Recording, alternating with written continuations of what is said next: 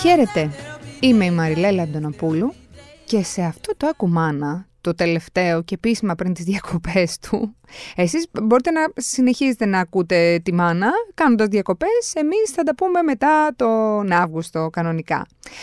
Γιατί θα μιλήσουμε λοιπόν σήμερα, θα μιλήσουμε για χαρούμενα παιδιά.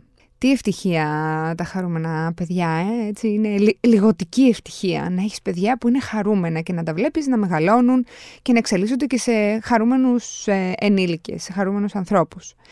Πέραν όμως από τους γνωστούς παράγοντες που σχηματίζουν χαρά και ευτυχία στα παιδιά, ποιοι είναι αυτοί; Οι καλές προσωπικές σχέσεις με τους γονείς, η αγάπη που λαμβάνουν και όλο αυτό το χαμόγελο ας πούμε που, που βγάζουν από αυτή την αγάπη που παίρνουν. Ε, ένα σπίτι με χαρούμενους γονείς που τα στηρίζουν και τα επιβεβαιώνουν και τα επιβραβεύουν. Όλα αυτά τα πράγματα που ενισχύουν και καλλιεργούν την αυτοπεποίθησή τους, ε, η σωστή διατροφή άσκηση φυσικά. Υπάρχουν και κάποιοι άλλοι παράγοντες, λιγότερο γνωστοί, αλλά πολύ επιδραστικοί στο να αισθάνονται τα παιδάκια χαρούμενα. Ο πρώτος έχει να κάνει και με την καλλιέργεια της αυτοπεποίθησης που είπα προηγουμένως. Πρόσφατα λοιπόν έπεσα πάνω στο viral βίντεο ενός παιδιάτρου στο TikTok. Ο κύριος αυτός λοιπόν είναι μπαμπάς πέντε παιδιών ε, γενικά μοιράζεται πολλά πράγματα από την εμπειρία του και σαν γιατρός αλλά και σαν μπαμπάς.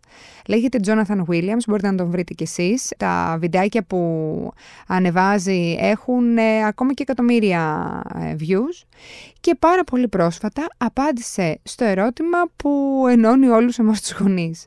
Πώς μεγαλώνουμε γερά και χαρούμενα παιδιά. Δεν έδωσε πολύ προφανή απάντηση και αυτό είναι το σπουδαίο και γι' αυτό τον αναφέρω και εγώ σήμερα. Ο παιδίατρος λοιπόν και μπαμπάς Williams αναπάντεχα απάντησε πως ε, ένας ε, πολύ σημαντικός παράγοντας ε, στο να γίνει το παιδί χαρούμενο και μελλοντικά ας πούμε σαν άτομο είναι να συμμετέχει στις δουλειές του σπιτιού. Το να βάζετε λέει ο παιδίατρος το παιδί σας να κάνει δουλειές στο σπίτι του δίνει μία αίσθηση αυτοαξίας. Τι σημαίνει αυτό; Ότι ενισχύει την αυτοπεποίθησή του.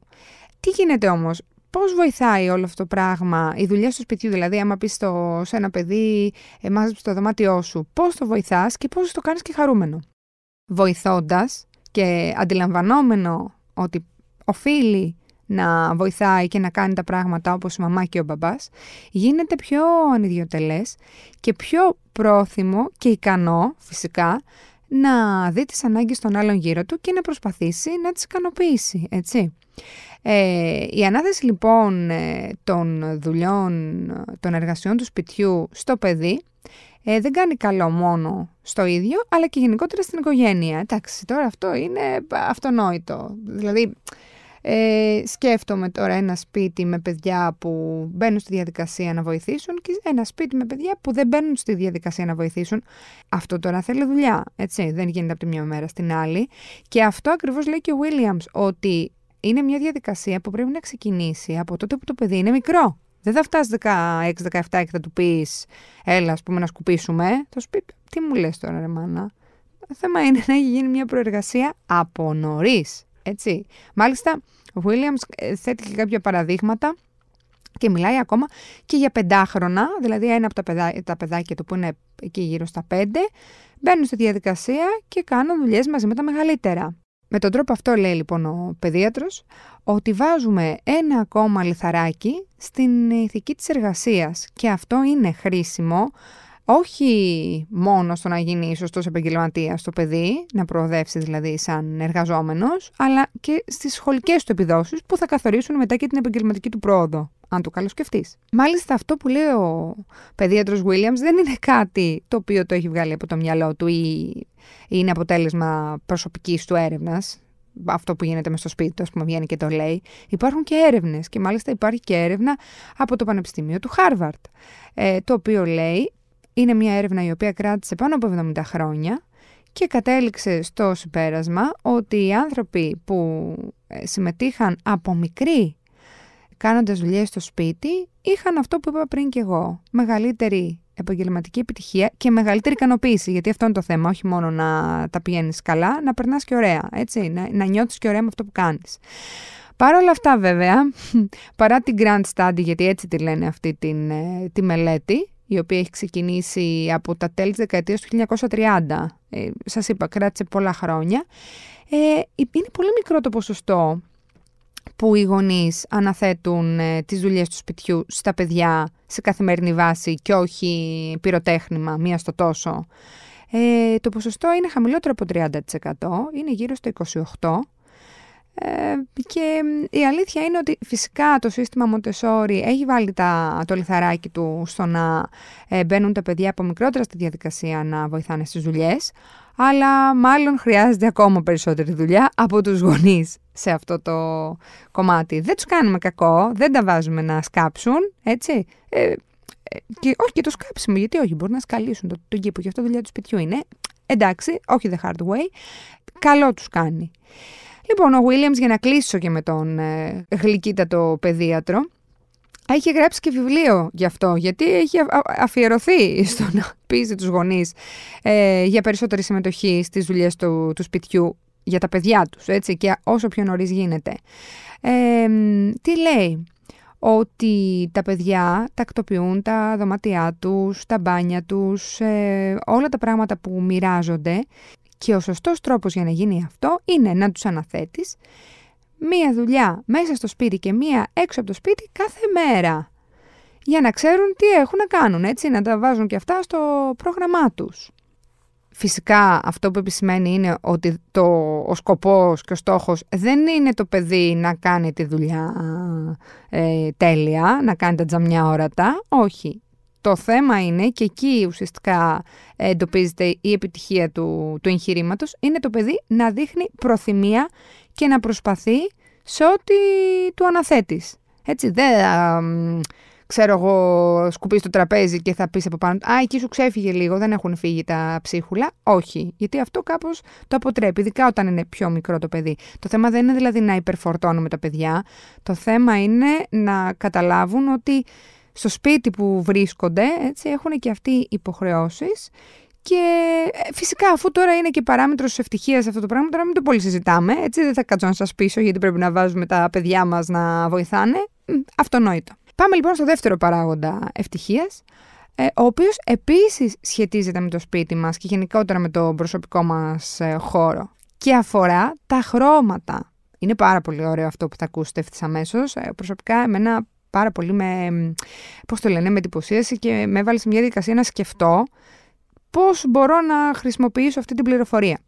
Σύμφωνα λοιπόν με την ψυχολογία των χρωμάτων, βεβαίως γιατί υπάρχει και αυτό, το κάθε χρώμα επιδρά διαφορετικά στην ψυχοσύνθεση του παιδιού και αυτή είναι μια πληροφορία που αξίζει να ξέρουμε γιατί έχει και, πώς το λένε, ε, πολλούς τρόπους εφαρμογής. Γιατί για παράδειγμα, ε, να βάψουμε το παιδικό δωμάτιο σε ένα έτσι ωραίο ανοιχτό μπλε. Απάντηση. Γιατί το μπλε ως χρώμα ηρεμεί το μυαλό και το σώμα ενός παιδιού. Το κίτρινο χρώμα αντίστοιχα ενισχύει τη συγκέντρωση και ενεργοποιεί τη μνήμη του. Το ροζ επίσης είναι ένα χρώμα που χαλαρώνει τα παιδιά και μάλιστα ε, ενεργοποιεί την ενσυναίσθηση. Το κόκκινο απ' την άλλη είναι δυναμίτης. Δεν ερεθίζει μόνο τον τάβρο, αλλά και το παιδί, γιατί πυροδοτεί την ενέργειά του. Το πράσινο βελτιώνει την ταχύτητα της ανάγνωσης και ενισχύει την κατανόηση. Επίσης, υπάρχουν και κάποια χρώματα που τα παιδιά θεωρούν κάπως βαρετά και καλό να το ξέρουμε και αυτό. Για παράδειγμα, το καφέ. Εντάξει, νομίζω ότι δεν το θεωρούν μόνο τα παιδιά βαρετό. Κλείνω την παρένθεση. Τι ωραία αυτή η αποκωδικοποίηση των χρωμάτων και πόσο χρήσιμη για τη διακόσμηση του σπιτιού μας. Να ξέρουμε, βρε παιδί μου, πώς θα βάψουμε ή για παράδειγμα σε τι χρώμα να προτιμήσουμε το νέο μας ψυγείο. Και σαν να σας ακούω τώρα να αναρωτιέστε, πολύ ωραία ιδέα το ψυγείο με χρώμα, αλλά πού να το βρούμε, Έχω την απάντηση και σε αυτό. Γιατί διανύω περίοδο προετοιμασίας για ανακαίνιση και έχω κάνει πολύ μεγάλη έρευνα με υλικό που θα σου φανεί χρήσιμο είτε έχει σκοπό να ανακαινήσεις, είτε να μετακομίσεις σε νέο σπίτι, είτε απλά να αναβαθμίσεις τις συσκευές του σπιτιού σου. Δηλαδή, πώς λέμε απλά, τον οικιακό εξοπλισμό. Προσωπικά δεν είχα ιδέα για το διαδικαστικό του πράγματος. Το μόνο που ήξερα 100% ήταν πώς ακριβώς θέλω να είναι το σπίτι μου μετά την ανακαίνιση. Δεν ήθελα εκτόσεις με τίποτα. Μιλάμε για τον προσωπικό μας χώρο, γι' αυτό. Μιλάμε για τη ζωή μας. Και όπως φαντάζομαι πολύ εκεί έξω, έτσι και εγώ, ήθελα να γίνονται όλα εύκολα, ακόμα και όταν δεν είμαι σπίτι. Γίνεται αυτό; Ωραία, γίνεται και αυτό πια. Το έψαξα λοιπόν αρκετά. Συζήτησα με διακοσμητές, με αρχιτέκτονες, με φίλους που είχαν κάνει επίσης ανακαίνιση και διαπίστωσα πως υπάρχει τρέντ εδώ που ήρθε για να μείνει κιόλας και λέγεται bespoke. Τι είναι οι bespoke συσκευές, αυτό ακριβώς που λέει το όνομά τους. Η νέα τάση που σου δίνει το δικαίωμα επιτέλους να έχεις συσκευές όχι φασών, όχι μόνο για να κάνουν τη δουλειά τους με κάθε κόστος, διπλής εδώ, αλλά για να ομορφαίνουν ακόμα περισσότερο το σπίτι και να του δίνουν ιδιαίτερο χαρακτήρα, βρίσκοντάς σου τρόπους για να εξοικονομείς και ενέργεια, κάνοντας τις κατάλληλες ρυθμίσεις ή χρησιμοποιώντας συγκεκριμένα προγράμματα. Πώς; Μπαίνεις στο samsung.com gr και ανακαλύπτεις τις πολλές επιλογές ε, των έξυπνων συσκευών Bespoke για να βρεις αυτή που σου ταιριάζει. Θες λοιπόν ψυγείο με ροδακινή πρόσωψη, δηλαδή να το πω έτσι και πιο σωστά, πάνελ σε clean pitch απόχρωση γιατί υπάρχει και με συγκεκριμένη ενεργειακή κλάση; Ε, θες το πλυντήριό σου να πλένει πολλά πολλά ρούχα χωρίς να πιάνει μισό οικόπεδο, αλλά στην τυπική διάσταση ενός πλυντηρίου και να εξοικονομεί κιόλας και ως 70% ενέργεια.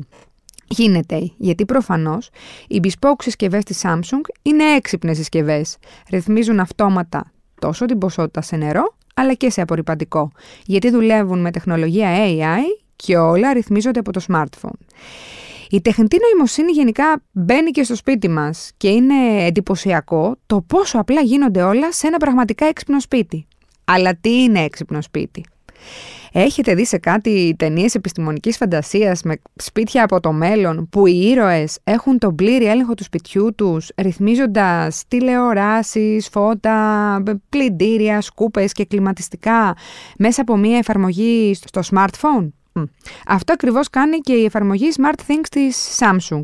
Συνδέει όλες τις ε, συσκευές σαν μια, πώς να το πω, οικιακή ορχήστρα με σένα μαέστρο και είναι πολύ δελεαστικό το πόσο εύκολα σου τα κάνει όλα ώστε να μην επενδύσεις σε αυτό. Είναι κρίμα δηλαδή να μην επενδύσεις σε αυτό. Γιατί τα κάνεις όλα χωρίς να σηκωθείς από τον καναπέ. Υπάρχει τίποτα καλύτερο με το χέρι στην καρδιά. Επίσης, μιλώντας για έξυπνες συσκευές, ε, φυσικά, επειδή και και ο τόπος τώρα έξω που μιλάμε, έψαξα αν η Samsung έχει και έξυπνο κλιματιστικό. Η απάντηση είναι ναι. Υπάρχει και αυτό και ακούει στο όνομα Samsung Wind Free.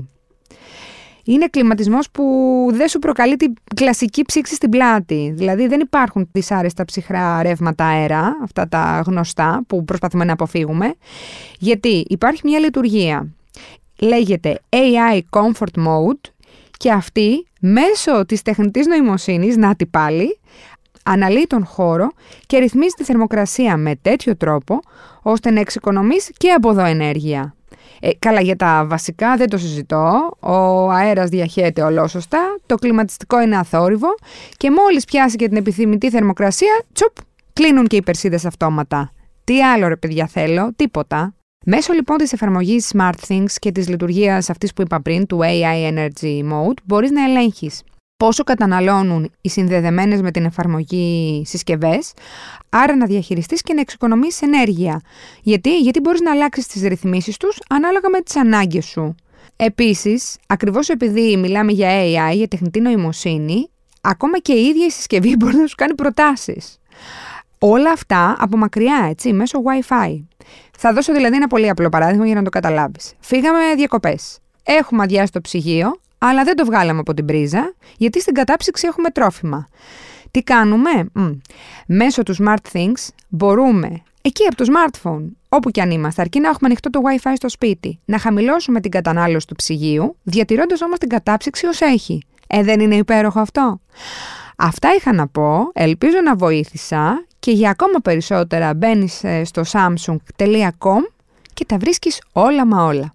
Αυτά είχα λοιπόν να πω και σήμερα για χαρούμενα παιδιά και έξυπνα σπίτια. Θα πω και εγώ καλές διακοπές, ε, καλό υπόλοιπο καλοκαιριού και τα λέμε από αρχές Σεπτέμβρη με ανανεωμένο ακουμάνα, ε, υπομονή, ψυχραιμία και να περάσετε όσο καλύτερα γίνεται. Γεια και χαρά!